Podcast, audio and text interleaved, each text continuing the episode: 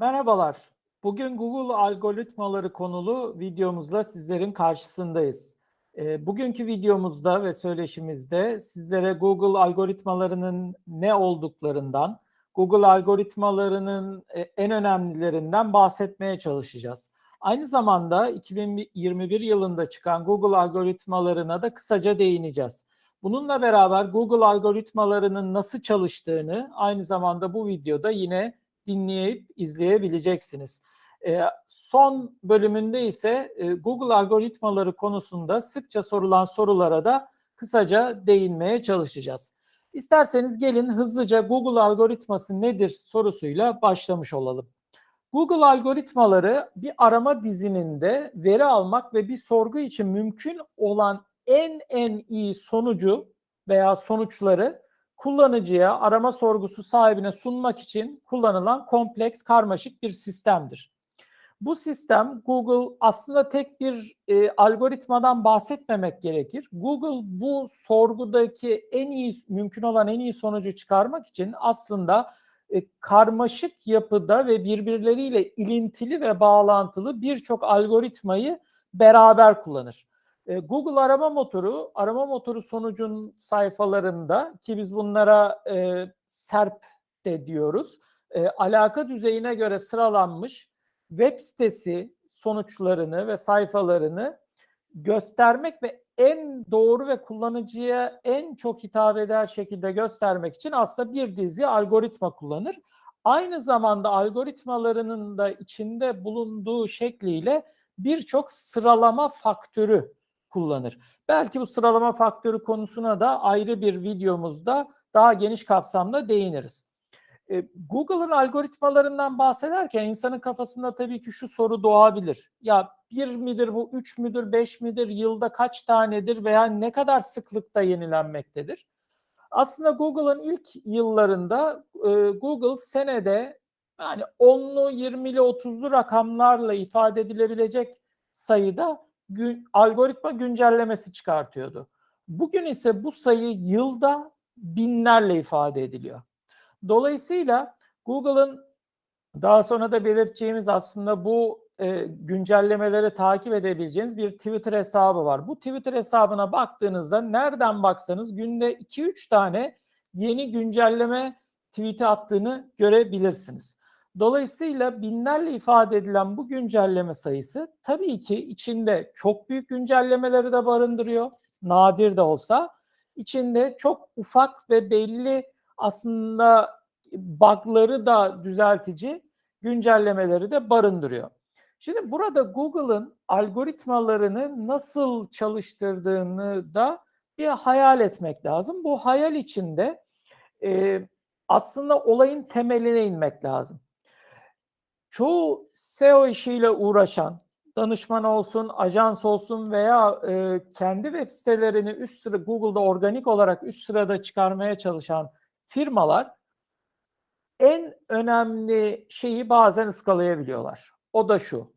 Google reklam verenler için bir sıralama yapmaz. Google'ın her ne kadar para kazandığı mecra reklam verenler gibi düşünülse de Google'ın temel varoluş nedeni sorgu yapan bizleriz. Yani tüm internet kullanıcıları. Dolayısıyla aslında Google her ne yapıyorsa algoritmalarında sadece ve sadece e, kullanıcının yani o sorguyu yapanın aramak istediği ve kafasındaki düşünceye en yakın arama sorgusunu karşısına çıkarmak istiyor. Tüm uğraşısı bu yöndedir. Yoksa Google'ın şöyle bir derdi yoktur, olamaz da. İşte reklam verenler için veya bana en çok parayı verebilecekler, harcama yapabilecekler için işte bir kıyak yapayım ve onların sayfalarını ön plana doğru çıkarmaya çalışayım gibi bir amacı olmadı ve olamaz da.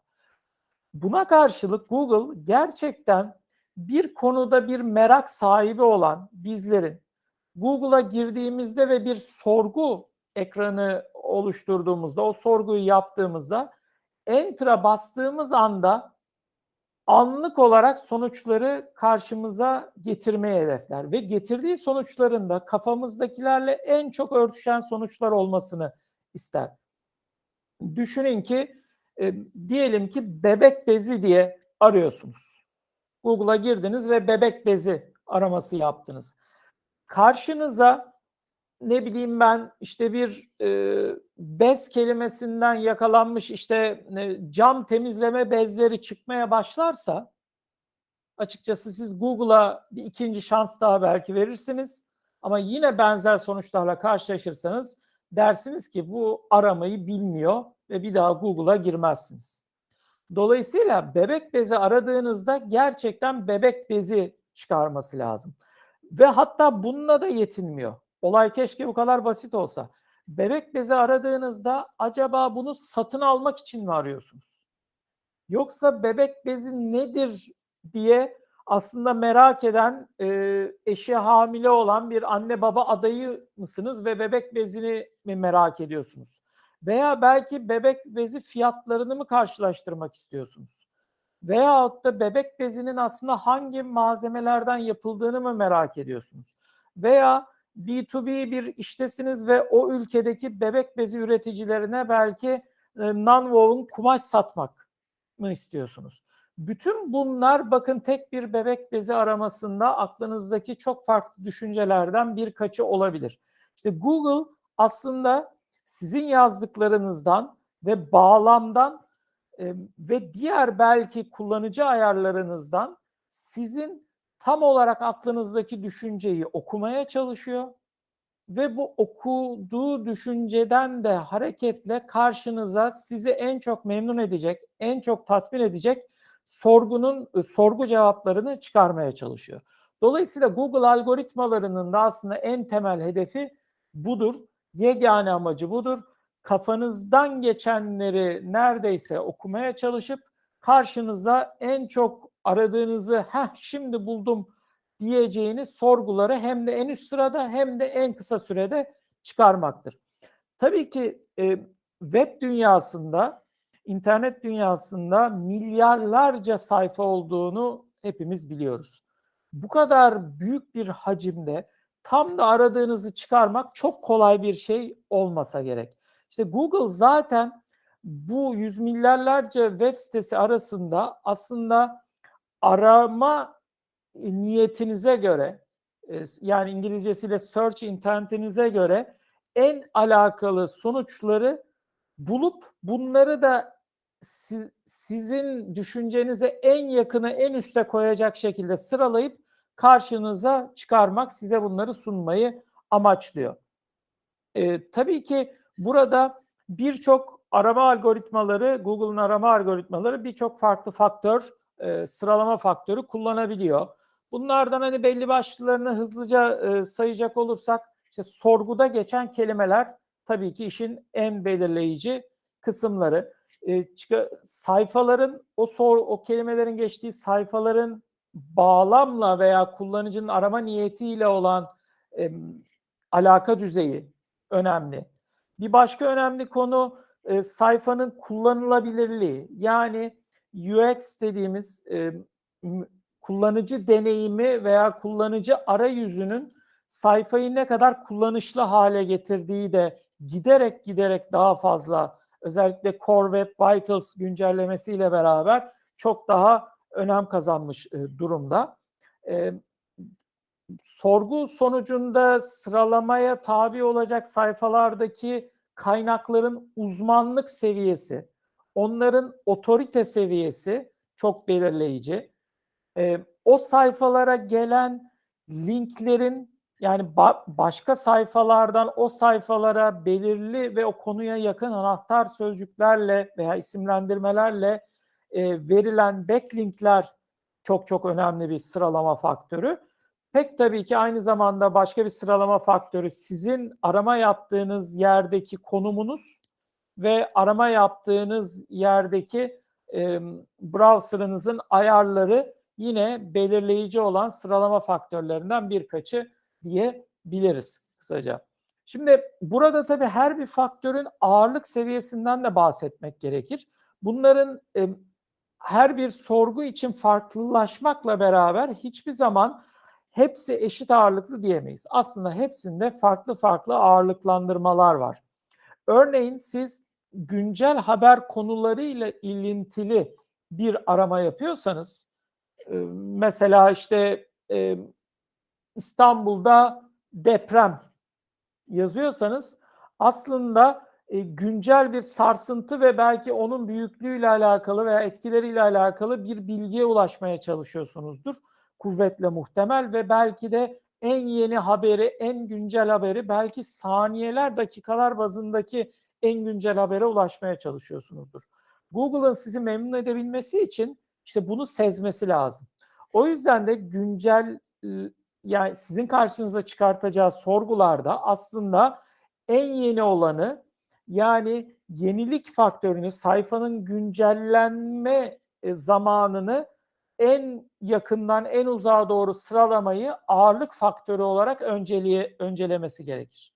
Dolayısıyla siz habervari bir içerik arattığınız anda belki çok daha o haberin anahtar kelime sıklığı çok daha fazla bir içerik olmakla beraber o 10 yıl öncesine aitse hatta bir yıl öncesine aitse hatta belki bir gün öncesine aitse 5 saniye önce çıkan bir dakika önce çıkanı e, ağırlık faktörünün önemini arttırıp size en üst sırada gösterebilir. Google algoritmaları dolayısıyla beyninizdekini okumaya çalışıyor. Bu noktada e, dinleyenlerimizin, izleyenlerimizin kafasında şu oluşabilir. Google arama faktörleri ve Google algoritmaları içerisinde hani önemli olanlar hangileri? Yıllara sari, belki kulaklarımıza kazınan, belki sağdan soldan duyduğumuz bazı algoritmalar vardır. Çok kısaca bunlara da değinmek istiyorum izninizle. Şimdi bunlardan bir tanesi belki hani e, Google'ın bu algoritmalarını belli isimler adı altında yayınlamasıyla beraber en sevimli gelenlerinden bir tanesi 2011 yılında yayınlanan Panda, e, Panda özür dilerim güncellemesi, Panda algoritması. E, Panda algoritması 2011 yılında o zamana göre aslında düşük kaliteli sayfalara, zayıf içeriklere ve anahtar kelime doldurma dediğimiz keyword stuffing e, konusuna ve tekrarlanan, yinelenen içeriğe odaklanan aslında bir filtreleme güncellemesiydi.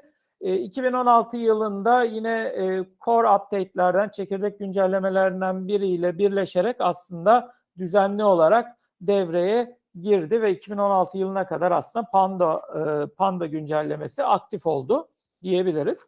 E, bir sonraki önemli güncelleme 2012 yılında gelmişti. Google tarafından yapılmıştı. Onun da ismi Penguin. Penguin güncellemesi daha çok manipülatif. Yani işte e, çok çok çok düşük kaliteli olan, spam içeren, alakasız ve aşırı optimize edildiğinden ötürü aslında e, art niyetli olarak isimlendirilebilecek e, bağlantılara odaklanan önemli bir algoritma güncellemesi idi 2012 yılında ve bu tarz manipülatif e, şeyleri fark edip bu manipülatif web sitesini ve bu manipülatif e, SEO çalışmalarını e, fark edip bunları aslında ödüllendirmek yerine cezalandırmayı amaçlayan bir algoritma güncellemesiydi diyebiliriz. Bir sonraki güncelleme 2013 yılında Hummingbird olarak geldi. Hummingbird güncellemesi de aslında Google'ın arama sorgularını anlama ve yorumlama şeklini radikal bir şekilde iyileştirdi. Özellikle e, tekil anahtar kelimelerden ve bu anahtar kelimelerin hani tekil anlamlarından ziyade aslında konu bir bütün içerisinde konuyu anlama kavramına bir geçiş yaptı. Bu algoritma güncellemesiyle beraber Google. Gelelim 2014 yılına. 2014 yılında e, Python güncellemesi geldi. Yani güvercin güncellemesi geldi. E, bu güvercin güncellemesi aslında baktığınız zaman hem kalite hem de doğruluk açısından e, yerel sonuçların iyileştirilmesine odaklanmış bir güncellemeydi. Dolayısıyla e, artık yerelin önemine vardı. Çünkü 2014 yılına geldiğimizde artık mobilin yatsınamaz bir şekilde e, hakimiyeti ortaya çıkmaya başlamıştı. Dolayısıyla yerel sonuçların e, siz mesela işte e, ne bileyim ben işte pizza yiyebileceğim en iyi restoran diye aradığınızda aslında size pizzayı en iyi anlatan sayfanın değil, bulunduğunuz yerdeki konumdaki e, en iyi belki e, kullanıcı yorumlarına ve kullanıcı puanlarına ait pizza restoranını getirmenin en önemlisi olduğunu kavradı Google bu güncellemeyle beraber ve bunu devreye soktu. 2015 yılında aslında bunun devamı olarak da isimlendirilebilecek e, mobile updates, mobil güncellemeler veya daha yaygın bilinen ismiyle e, Mobile Geddon e, güncellemesi 2015 yılında e, Google tarafından yapıldı. Bu Google algoritması da aslında e, mobil uyumlu sayfaların lehine mobil arama sonuçlarında onları e, daha üst sıralarda çıkarmaya dönük bir uygulamaydı. Başka bir ifadeyle de e, bir web sitesi artık 2015 yılındaki bu Mobile Geddon güncellemesiyle, algoritma güncellemesiyle beraber mobil uyumlu değilse mobilden yapılan arama sonuçlarında geriye düşürülmeye başladı. Dolayısıyla mobil uyumluluk faktörü çok ciddi bir sıralama faktörü olarak 2015 yılından itibaren karşımıza çıktı. 2015 yılı e, bu ana güncellemelerden zengin bir yıldı. Burada aynı zamanda Rank Brain güncellemesi de geldi. 2015 yılında e, Google tarafından bugün algoritma güncellemesi de yapıldı. Bu noktada aslında e, RankBrain e, Google'ın Hummingbird algoritmasını daha da alakalı arama sonuçları sağlamaya yardımcı olan bir makine öğrenmesi bileşeni eklemesiyle ortaya çıkan bir algoritma olarak e, gözüktü. Şimdi RankBrain tabii 2015 yılından sonraki ana aslında e, Google'ın kullandığı ana ve daha da yapay zeka ile desteklenmiş bir algoritma olarak karşımızda hala da hüküm sürmekte. Çok çeşitli tabii ki e, eklentilerle beraber. E, Google burada özellikle e, gerçekten kullanıcının neyi kastettiğini bu yıldan itibaren anlamaya başladığını söyleyebiliriz bu algoritmayla beraber. 2017 yılında Fred güncellemesi, algoritma güncellemesi karşımıza çıktı. Bu da Google'ın arama kalitesine deki yönergeleri ihlal eden düşük kaliteli ve daha çok reklam merkezli yani ticari odaklı içeriğe odaklanmış bir güncellemeydi. Ve e, bu güncellemenin diğerlerinden bir farkı olarak tam olarak aslında bu güncellemenin bir güncelleme olduğu tam olarak doğrulanmamakla beraber yaygın bir şekilde burada Google'ın ciddi manada bir iyileştirme yaptığını ve reklam merkezli ticari içerikleri fark edip onların o tırnak içinde reklam kokan hareketlerini cezalandırdığını düşünmekteyiz. Gelelim 2018 yılındaki güncellemeye. Onun da ismi Medik olarak kayıtlara geçti. O da özellikle e, işte YMYL sayfalarını yani sa- e, özellikle sağlıkla ilgili içeriği büyük ölçüde etkileyen geniş bir aslında core e, güncellemeydi. Yani bir çekirdek ana güncellemesiydi. Ve 2019 yılına geldiğimizde gerçekten ciddi manada ses getiren ve fark yaratan bir güncelleme devreye girdi. O da aslında BERT. 2019 yılında BERT e, hayatımıza girdi Google algoritması olarak. BERT aslında başlı başına bir makine öğrenmesi algoritması. Bir arama sorgusunun bağlamını daha iyi anlamaya odaklandı.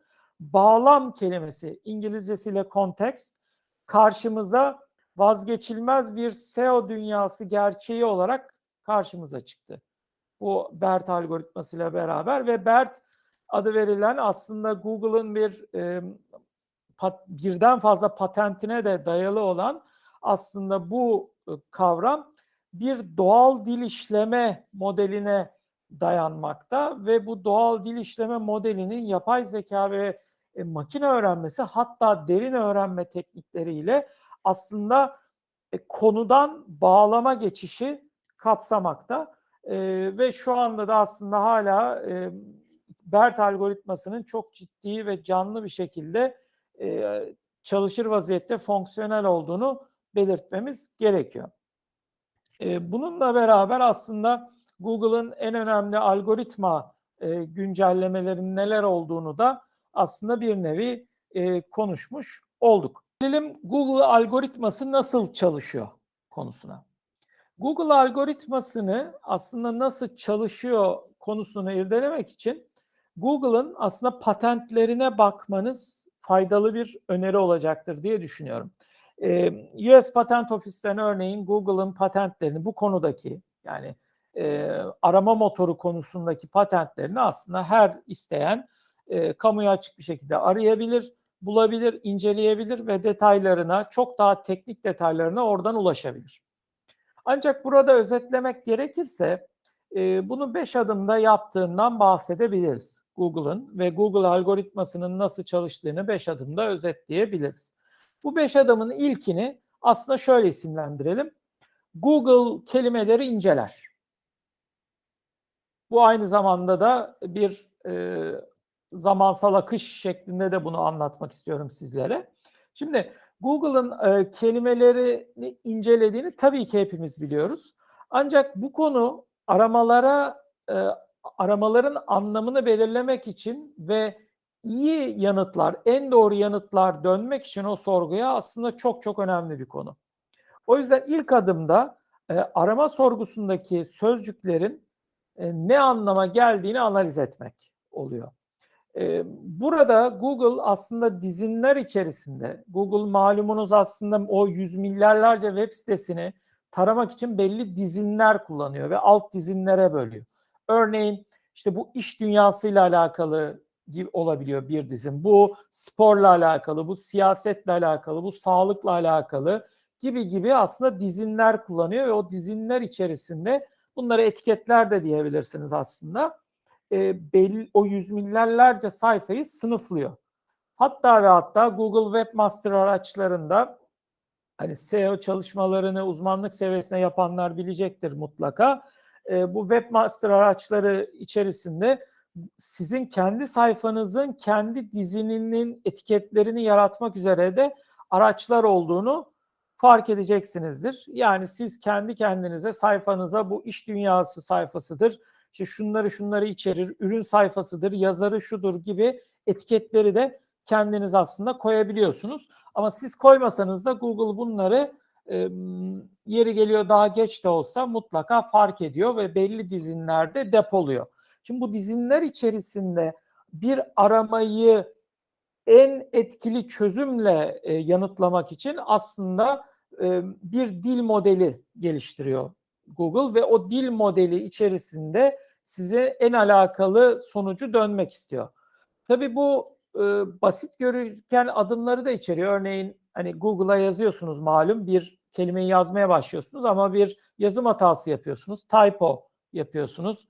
İşte örneğin e, hata diyeceğinize işte hata gibi iki A ile yazı veriyorsunuz yanlışlıkla e, ve Google onu otomatik düzelttiğini görüyorsunuz. İşte tabii ki burada da Google'ın bir dil modeli devrede. Az önceki verdiğim e, şeyin açılımı gibi düşünebilirsiniz ama bu kadar basit değil tabii. E, örneğin mesela eş anlamlı sözcükler sistemi var veya eş anlamlı sözcüklere dair Google algoritmalarının bir e, modeli var. Bu sayede mesela sizin aslında e, bir kelimenin farklı cümlelerde, farklı anlamlarda kullanıldığı durumları Google anlamaya çalışıyor. E, bunu tabii anlaması yıllar sürdü. Tabii bunu farklı dillerde de yaptığını unutmamak lazım. Hani sadece Türkçe değil, sadece İngilizce değil, sadece Almanca, Fransızca, İspanyolca, Çince, Arapça değil. Belli başlı dünyanın e, bütün dillerinde aslında Google bunu çalıştıran algoritmalar yapıyor. Ne kadar uzun ve meşakkatli bir yol olduğunu bu noktada bir düşünmenizi isterim. Ee, daha sonra Google'ın yaptığı bu kelimeleri inceleme aşamasında tabii ki aslında hangi aranılan bilginin hangi kategoride olduğunu anlamak olacak. Yani çok spesifik bir arama mı yapıyorsunuz çok niş bir alanda yoksa çok geniş bir sorgu mu aslında bulmak istiyorsunuz veya bulmak istediğiniz şey aslında bir yorum mu? Örneğin işte kalmak istediğiniz otele dair bir yorum mu? e, bir resim mi bulmak istiyorsunuz? Örneğin işte bir çiçeğin neye benzediğini, hangi renkte açtığını, görselini mi görmek istiyorsunuz? Veya işte ne bileyim hani bir işletmenin çalışma saatlerini mi öğrenmek istiyorsunuz? Yani işte sabah 10 ile akşam 10 arası açıktır gibi. E, bu, bunlar varsa, bu veya buna benzer kelimeler arama sorgunuzun içinde varsa e, o yayınlanan içeriği e, siz de bunları aratıyorsanız bunlarla eşleştirmeye çalışıyor Google. E, yoksa trend olmuş veya o gün için mesela o birkaç gün için e, aranılan kelimeler mi arıyorsunuz? Örneğin yılın veya dört yılda bir yapılan ve yılın sadece belli döneminde yapılan olimpiyatlar gibi. Olimpiyatlarla ilgili bir e, sorgunun olimpiyat tarihlerinde çok daha e, yoğun bir şekilde, trend bir şekilde arandığına şahit olabiliyoruz. Dolayısıyla bu sorgu kategorilendirmesinin en önemli boyutu e, sorgunun yeni bir içeriği arayıp aramadığına dair yapılan da bir e, analiz olmasından kaynaklanıyor. E, mesela Google'ın yenilik algoritmaları verdiği e, bir algoritma sınıfı var ve bu aslında trend olan arama kelimelerini arıyorsanız bunlar devreye giriyor ve en güncel bilginin o ağırlık faktörü olarak daha ağırlıklandırılmasını içeriyor e, ve dolayısıyla da aslında e, bunu ön plana çıkartıyor. Örnek vermek gerekirse mesela siz akşam saatlerinde Survivor'ın yayınlandığı bir zaman diliminde siz Survivor diye arattığınız zaman aslında o saat diliminde Survivor'ın işte kelime anlamı veya nedirden ziyade aslında o yayınlanan Survivor bölümü ve içeriğine dair en güncel ve e, canlı yayının olduğu linki çıkarması gibi düşünebilirsiniz. Gelelim Google algoritmasının çalışmasının ikinci aşamasına. İkinci aşaması da şu. Aramanızı Google aramanızı eşleştirir. Nasıl eşleştirir? Ee, sorguyla eşleşen web sayfalarını arar ve tarar. En en temel düzeyde aslında uygun sayfaları bulmak için Google algoritmaları arama terimlerinizi o az önce bahsettiğim dizinlerinde ilk önce arar. Bu anahtar sözcükler e, o sayfada ve o dizinde bulunan sayfalarda ne kadar sıklıkla geçiyor? Nerelerde geçiyor? Yani ana başlıklarda mı geçiyor? ikincil başlıklarda mı? Üçüncül başlıklarda mı? Sorgu metinlerinde mi? Resim altlarında mı geçiyor? Bütün bunları değerlendirir ve analiz eder. E, bilginin alakalı olduğuna dair yani sizin sorgunuzla e, o sayfada bulunan bilginin alakalı ilgili olduğuna dair en önemli sinyal ve işaret aslında bir sayfanın tabii ki arama sorgunuzla aynı anahtar sözcükleri içermesidir.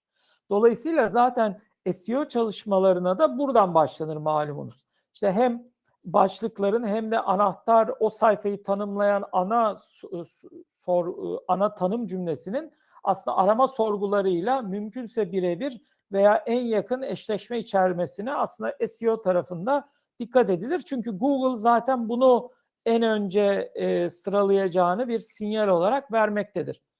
Tabii ki e, bu anahtar kelimeler hem ne kadar sıklıkta hem de e, en tepelerde ve anlamlı bir şekilde e, ve hani bir art niyet, kötü niyet barındırmadan en anlamlı şekilde e, ve yaygın biçimde başlıklarda ve ana metinde ve ikincil başlıklarda gözüküyorsa Google'ın muhtemelen düşüneceği şey şudur. Evet bu sorguyla bu sayfa gerçekten alakalı gözüküyor. Tabii ki basit anahtar kelime eşleşmesinin ötesinde e, arama motoru sonuçlarının doğru yanıtı döndürmesi için e, tabii ki toplu ve anonimleştirilmiş veriler de Google tarafından kullanılıyor. Bu veriler de makine öğrenimi e, algoritmalarıyla Google'ın e, sistemlerinde geliştirdiği alaka düzeyini en doğru tahmin etmeye yönelik algoritmalar olarak karşımıza çıkıyor. Bu algoritmalardan gelen sinyallere de Google kulak veriyor. Tabii ki bu algoritmalar statik değil. Devamlı yeni veriler eklendikçe aslında bu algoritmalarda makine öğrenmesinin o ana teknikleri gereği yani eğitim setindeki verinin daha da zenginleşmesiyle beraber gün be gün başarı oranını da arttırdığını gözlemleyebiliriz. Dolayısıyla buradan şöyle bir sonuç da çıkartabiliriz. Mesela hayatımıza yeni giren bazı kavramlar ve sözcükler varsa burada Google'ın arama sonuçları daha büyük ve fazla salınımlar içerebilir.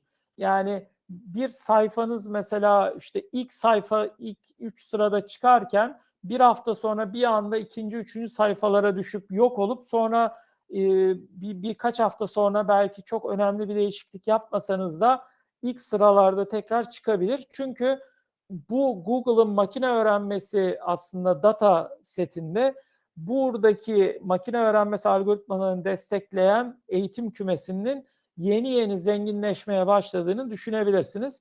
Bunu anlamanın iyi, en iyi yolu aslında Google'ın Translate, Google Translate, Google çeviri fonksiyonunu ilk çıktığı yılları hatırlamanız olacaktır. O yıllarda örneğin Google'a bir şey yazdığınız zaman çok çok alakasız sonuçlar çıkabiliyordu. Şimdi ise gerçekten neredeyse hani tercüman gibi kullanabileceğiniz sonuçlar veriyor. Peki bunu nasıl başarıyor Google? İşte bu makine öğrenmesi yöntemleriyle başardığını söyleyebiliriz. Ee, tabii ki Google'ın bu anlamda yani e, aramanızı eşleştirme anlamında sadece bununla yetinmiyor.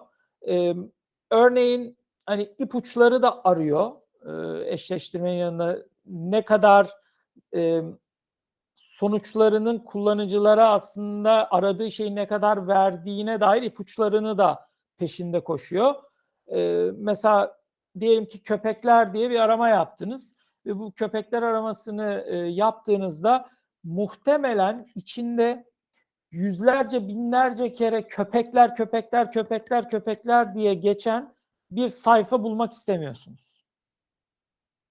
Yani dolayısıyla aslında e, Google burada akıllanmış durumda ve hani e, keyword stuffing denilen hani aynı aynı e, anahtar sözcüğü yinelemeyi içeren e, negatif SEO tekniğinden de e, uzaklaşıyor ve sizi bu konuda yapmışsanız da cezalandırıyor sayfanızı.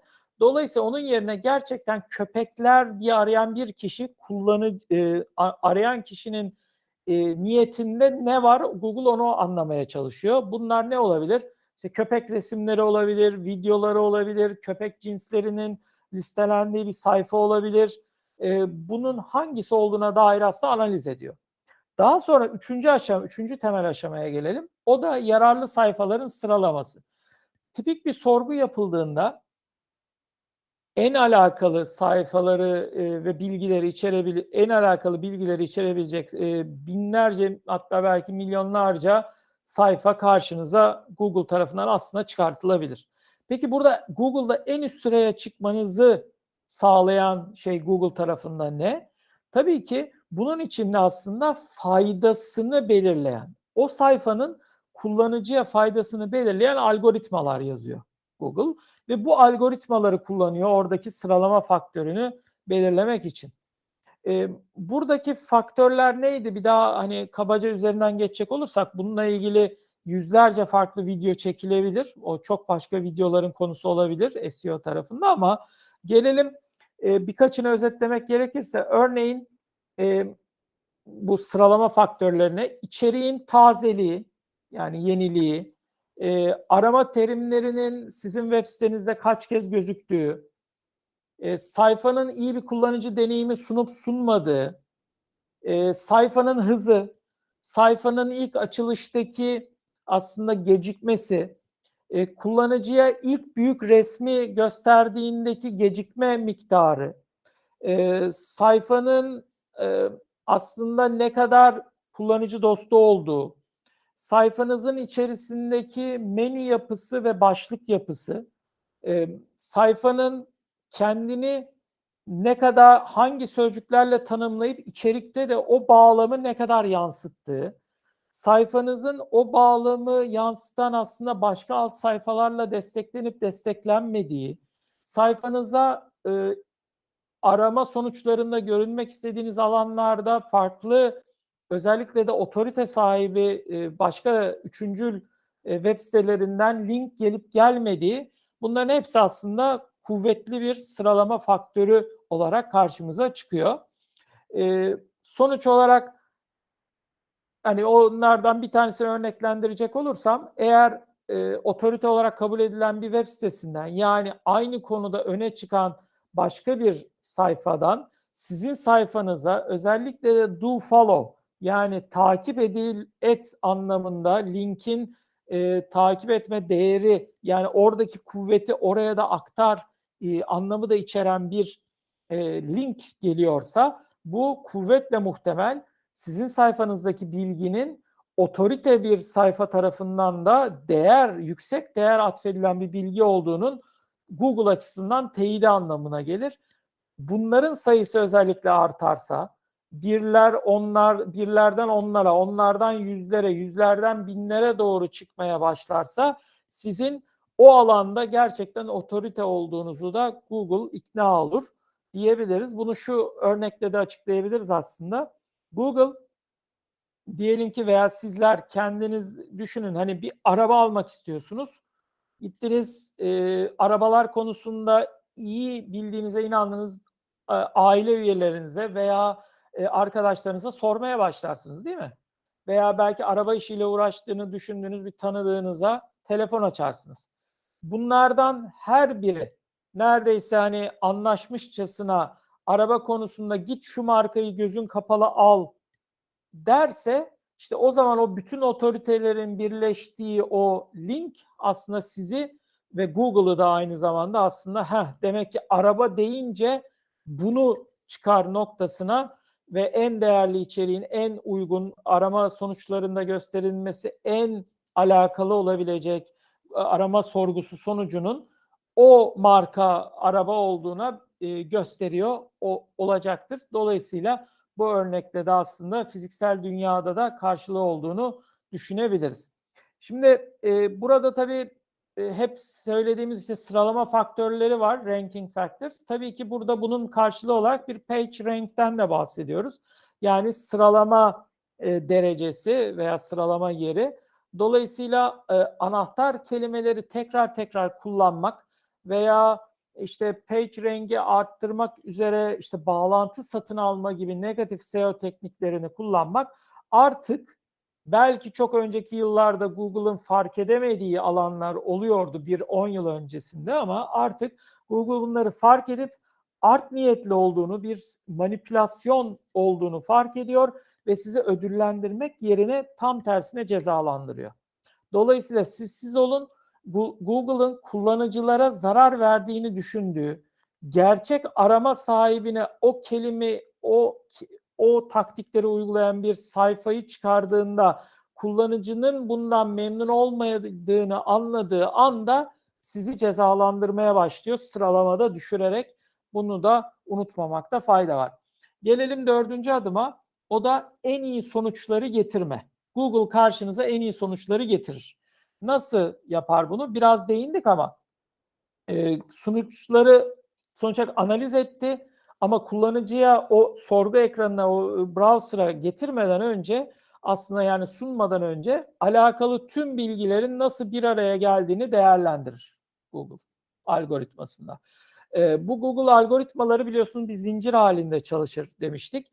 Dolayısıyla arama sonuçlarında mesela tek bir konu mu aranıyor, birden fazla konu mu var?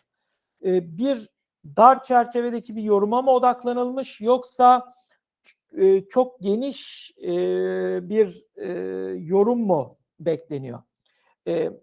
Çok yönlü bir bilgi kümesi yaratmaya çalışır Google algoritmaları. Dolayısıyla web de geliştikçe çok daha fazla sorguya karşı çok daha iyi sonuçlar getirmekte aslında bu sıralama algoritmalarının Google'ın temel hedefleri arasındadır.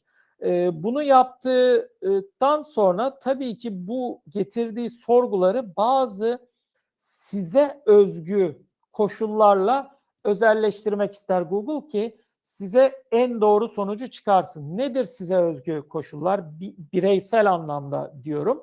Mesela e, o web sitesinin arama sonuçlarında o oluşturduğu havuzdaki web sitelerinin farklı tarayıcılarda doğru biçimde görünüp görünmediği konusu değerlendirir. masaüstü bilgisayar, tablet veya e, mobil telefon, mobil cihazlarda e, dahil olmak üzere farklı boyutlar için aslında responsive olup olmadığını değerlendirir. Sayfa e, ve boyutlarının o şekilde küçülüp büyümediğini, resimlerin veya yazıların yine farklı boyutlar için daralıp otomatik olarak daralıp e, genişleyip genişlemediğini yine değerlendirir. Aynı zamanda sayfa yükleme sürelerini değerlendirir. İnternet bağlantısı yavaş olan kullanıcılar için yine de anlamlı bir bilgi o sayfanın yani görseller olmadan özellikle ağırlık, ağırlaştıran görseller olmadan e, verip veremediğini mutlaka değerlendirir ve e, buradan gelen sinyalleri analiz ederek size en doğru özelleşmiş sonucu göstermek ister. O yüzden e, kendinizin görece daha e, gerçek sonuçlarını bir web sitesi sahibiyseniz gerçek sonuçlarını görmek istiyorsanız biraz daha mesela gizli sekmede browser'ınızın gizli sekmesinde e, sorguyu yapmayı deneyebilirsiniz. Bu sizi birçok yaptığınız ve Google'ın anlamlandırıp ona göre sonuçları çıkardığı karşınıza size özgü e, durumlardan kurtarmış olur. Biraz daha nesnel bir sorgu sonucu karşınıza çıkarmış olur. Gelelim son e, Google algoritmasının nasıl çalıştığına dair son adımımıza. O da şu. Google bağlamı dikkate alır. Yani bağlamdan kasıt İngilizcesi kontekst olan aslında e, bir, bir içerik sağlamak için aslında o kontekste yani kafanızdaki o düşünce bulutunda tam olarak neyi kastediyorsunuz ve onu ne amaçla aradınız? Yani search intent niyetiniz neydi ve sonuçta neyi bulmayı umut ediyorsunuz ve bunu gerçekten ne iş için yapıyorsunuz? Bunu anladığı anlamayı amaçlar Google algoritmaları. Dolayısıyla da bağlamı bulduğu anda bağlamdan kopuk olarak çıkarmaz sonuçları. Bağlama bağlar ve öyle çıkartır. Bunu şöyle de düşünebilirsiniz. E, simultane tercümanlık örneğini, simultane çeviri örneğini burada verebiliriz. Sim, e, çevirilerde genel olarak motomot çevrilmez. Yani bir dilden bir dile sadece o sözcüğün kelime anlamı çevrilmez. Örneğin mesela e, işte sinemaları, filmleri altyazıyla izliyorsanız onun orijinal dilinde mesela bir deyim kullanıldığını fark edebilirsiniz. O deyimi birebir kelimesi kelimesine çevirmek e, genelde yanlış bir anlatıma yol açar. Çünkü öbür dilde o bir anlam ifade etmeyebilir. Fakat onu bağlam olarak anlarsanız, o deyimin aslında demek istediği düşünce kalıbını anlarsanız, simültene veya genel e, çeviri hizmetlerinde onun çevirisinin aynı kalıplarla uyumlu olan, benzeşen veya aynı olan diğer dildeki başka bir deyimi kullanmak olduğunu görürsünüz. Dolayısıyla bu örnekten hareketle Google'da aslında böyle yapar. Birebir oraya yazılanı değil aslında bağlamı dikkate alarak oraya yazılanın e, sonucunu göstermeye çalışır. Tabii ki bölgenizle alakalı da e, içerik sağlamak için ülke ve konumu ve dil ayarlarınızı mutlaka kullanır. Örneğin mesela futbol kelimesini arattığınızı düşünelim. E, Amerika'da arat, Amerika Birleşik Devletleri'nde arattığınız zaman diyelim ki orada bulunuyorsunuz. Futbol deyince büyük ihtimal Amerikan futbolu yazan kelimeler otomatik çıkacaktır. İngiltere'de aratıyorsanız veya Türkiye'de aratıyorsanız veya işte ne bileyim e, Çin'de aratıyorsanız kuvvetle muhtemel e, veya Avrupa ülkelerinin herhangi birinde aratıyorsanız futbol diye arattığınızda hani daha Avrupa futbolunda karşılık çıkan mesela İngiltere'de aratıyorsanız Premier Lig sonuçları karşınıza çıkacaktır. Ama e, Amerika'da arattığınız zaman büyük ihtimal son e, Amerikan Futbol Ligi'nin e, puan e, tablosu ve son maç so, skorları karşınıza çıkacaktır. Aynı kelimeyi aratıyorsunuz bakın. Bağlam farklı. Dolayısıyla e, bulunduğunuz yer ve ülke, konum ve dil ayarlarınız da aslında e, Google'a belli sinyaller gönderir ve bağlam anlamında daha e, size doğru sonuçları çıkarmayı hedefler. E, tekrarlamak gerekirse aslında ne demiş olduk? Google nasıl çalışır sorusuna şöyle cevap vermiş olduk. Google kelimelerinizi inceler. Bir. İki, Google aramanızı eşleştirir. Üç, Google yararlı sayfaları sıralar. Yani bir sıralama faktörü kullanır.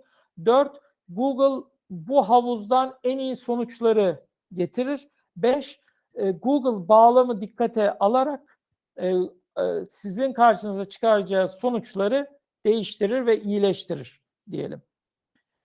Şimdi peki e, gelelim e, ana Google algoritmalarından bahsetmiştik ama belki kafanızda daha güncel kalmak isteyenler için e, 2021 yılında Google algoritma güncellemeleri neydi, nelerdi, e, hangi güncellemeler 2021 yılında Google tarafından yayınlandı?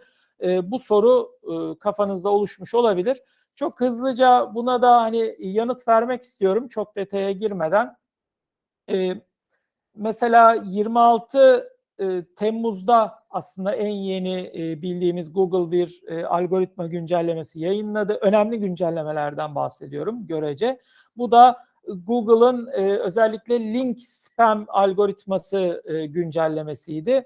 Daha çok hani linklerde spammingin önüne geçmek için yapılmış e, ve hani buradaki link daha değerli linkleri belirlemeye dönük spamden uzak e, linkleri belirlemeye dönük bir algoritma bu. 12 Temmuz'da bir algoritma güncellemesi vardı. E, burada da aslında bir e, ana çekirdek algoritma güncellemesinin nihayete erdiğine ve tamamlandığına dair bir güncellemeydi bu. 1 Temmuz'da işte bu tamamlanan güncellemenin aslında ilk duyurusu yapılmıştı. E, özellikle de e, hani çekirdek algoritmasını saran yardımcı algoritmalara dönük bir güncellemeydi. E, 28 Haziran'da e, spam güncellemesi 2 diye bir Google'ın yine duyurusu olmuştu algoritma güncellemesinde. E, bu özellikle Nisan ayında yapılan güncellemenin devamıydı. E, kronolojik olarak geriye doğru gidecek olursak 23 Haziran'da bir güncelleme olmuştu.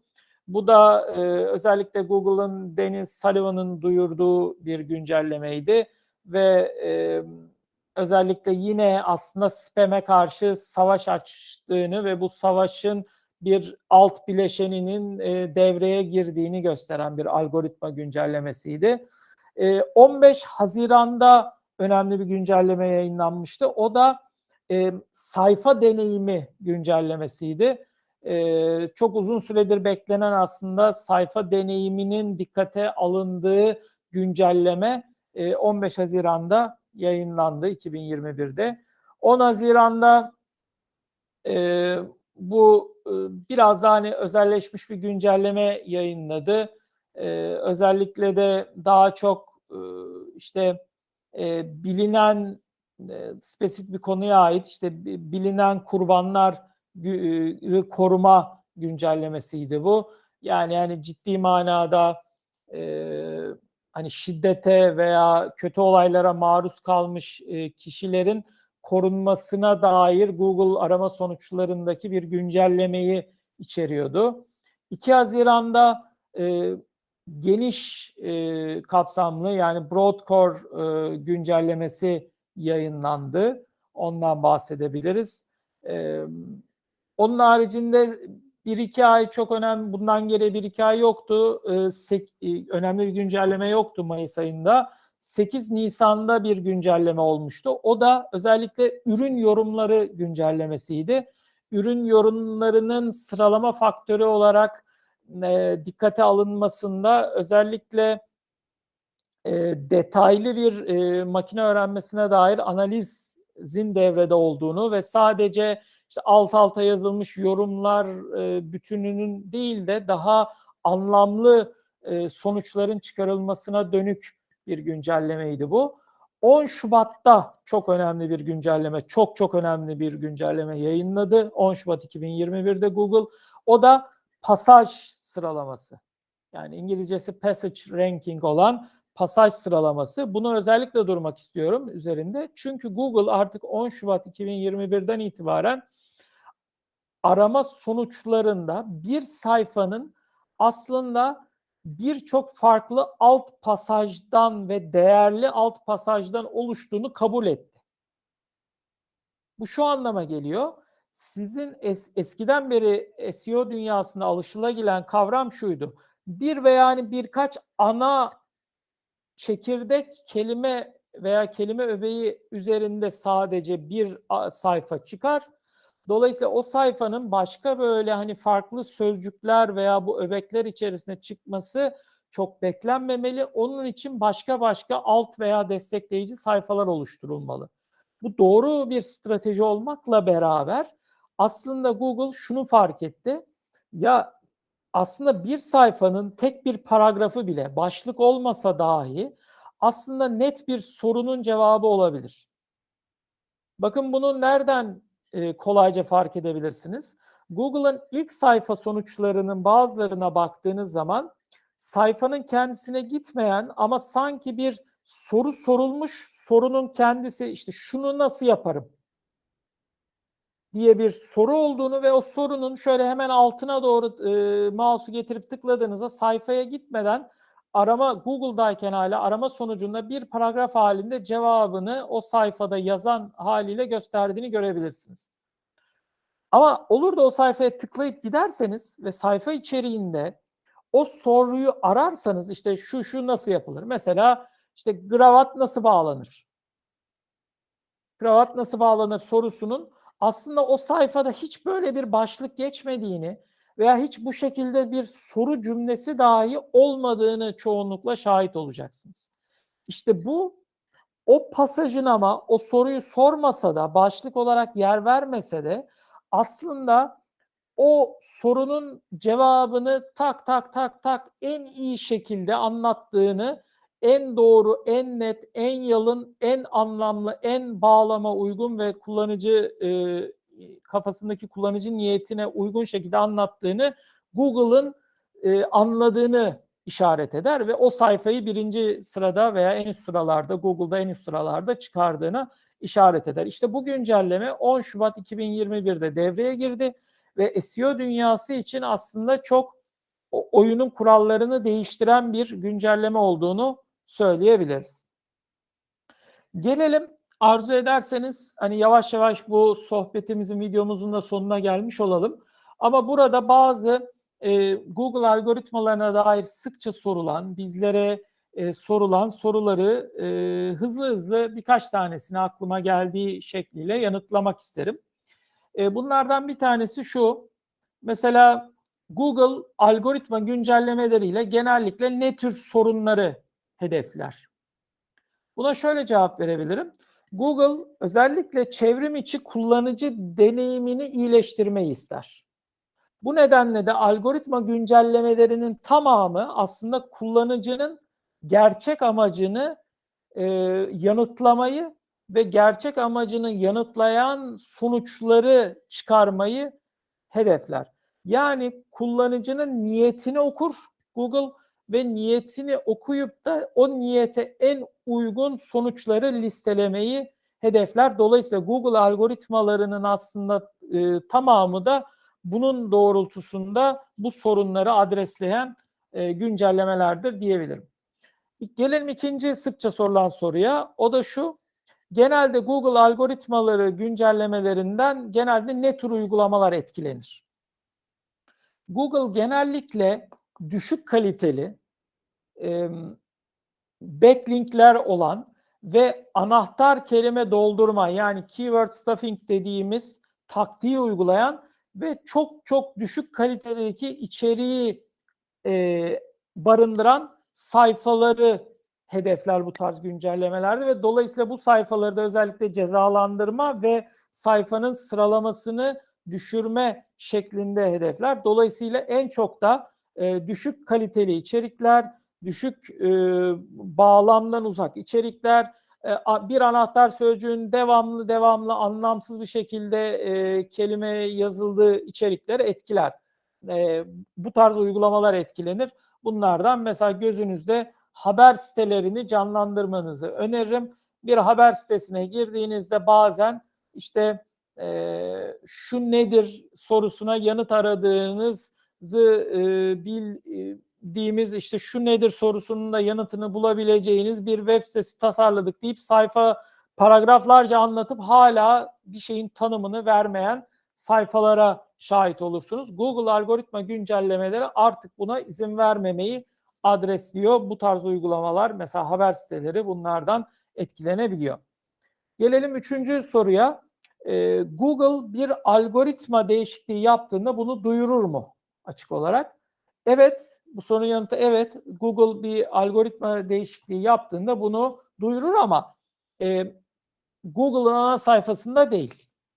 Nerede duyurur? Genellikle büyük, kapsamlı algoritma değişikliklerini e, yani bütün kamuoyuna duyuracak şekilde yayınlar. Ama küçük de olsa ve sık da olsa yapılan aslında birçok e, değişikliği Google biraz resmi biraz gayri resmi gibi aslında Twitter e, platformundan yayınlıyor. Daha çok da bazen yorumlarda yayınlayabiliyor, tw- tweetlerde yayınlayabiliyor. O yüzden hani Google'ın e, bir hesabı var. E, işte e, Liais'in hesabı var. Google Search Liais'in. Aslında burayı Twitter'da bu hesap. Burayı eğer takip ederseniz e, güncellemelerden de aslında haberdar olabilirsiniz. Peki hazır böyle demişken tam olarak şu soruyu soralım sıklıkla soruluyor. Google bir güncelleme yayınladığında nasıl haberdar olur? Aslında bunun birkaç yolu var. E, bunlardan bir tanesi bir algoritma izleme aracı deneyebilirsiniz. İşte ücretli veya ücretsiz e, bu tarz araçlar var. SEO dünyasında sıklıkla kullanılan işte ücretli versiyonları olan, ücretsiz versiyonları olan araçlar var. İki, dönüşümlerinizi, trafiğinizi de gözle görülür e, değişikliklerinizi de izlemek için aslında Google Alerts kullanabilirsiniz. Google Alerts'e belli kayıt olduğunuz zaman hem belli sözcükler aratıldığında hem de Google bir algoritma yayınladığında aslında doğru keywordleri oraya Google Alerts'e kurduğunuz takdirde size herhangi bir e, yeni bu konuda gelişme olduğunda bir bildirim düşecektir. E, tabii ki az önce belirttiğim Google'ın e, Twitter e, hesabını da takip ederek e, e, Liais'in hesabını e, takip ederek aslında e, yine Google güncellemelerinden haberdar olabilirsiniz. E, bu zamana kadar e, bizimle kalıp e, beni dinlediğiniz için teşekkür ederim. E, dilimiz döndüğünce Google algoritmalarından bahsetmeye çalıştık. Tabii ki derya deniz bir konu. Tek bir Google algoritması üzerine saatlerce teknik olarak da konuşulabilir. Ancak bu videomuzda biraz daha e, genel bağlamda bilgi vermeye çalıştık. Hatamız olmuşsa affola. E, yorumlarınız olursa bu videomuzun e, altına yorum olarak bırakabilirsiniz. Bizi e, YouTube hesaplarımızdan takip etmeyi unutmayın. Videomuzu beğenmeyi unutmayın. E, katkılarınızı e, bekliyoruz. Eğer bu konuyla ilgili yeni bir e, içerik, e, video içeriği e, ihtiyacınız var ise yorumlarda belirtmeniz yeterli. Elimizden geldiğince onları da yapmaya çalışırız. Dinlediğiniz için tekrar teşekkür ederiz. Sağlıklı günler dileriz. Tekrar yeni videolarda görüşmek üzere. Hoşçakalın.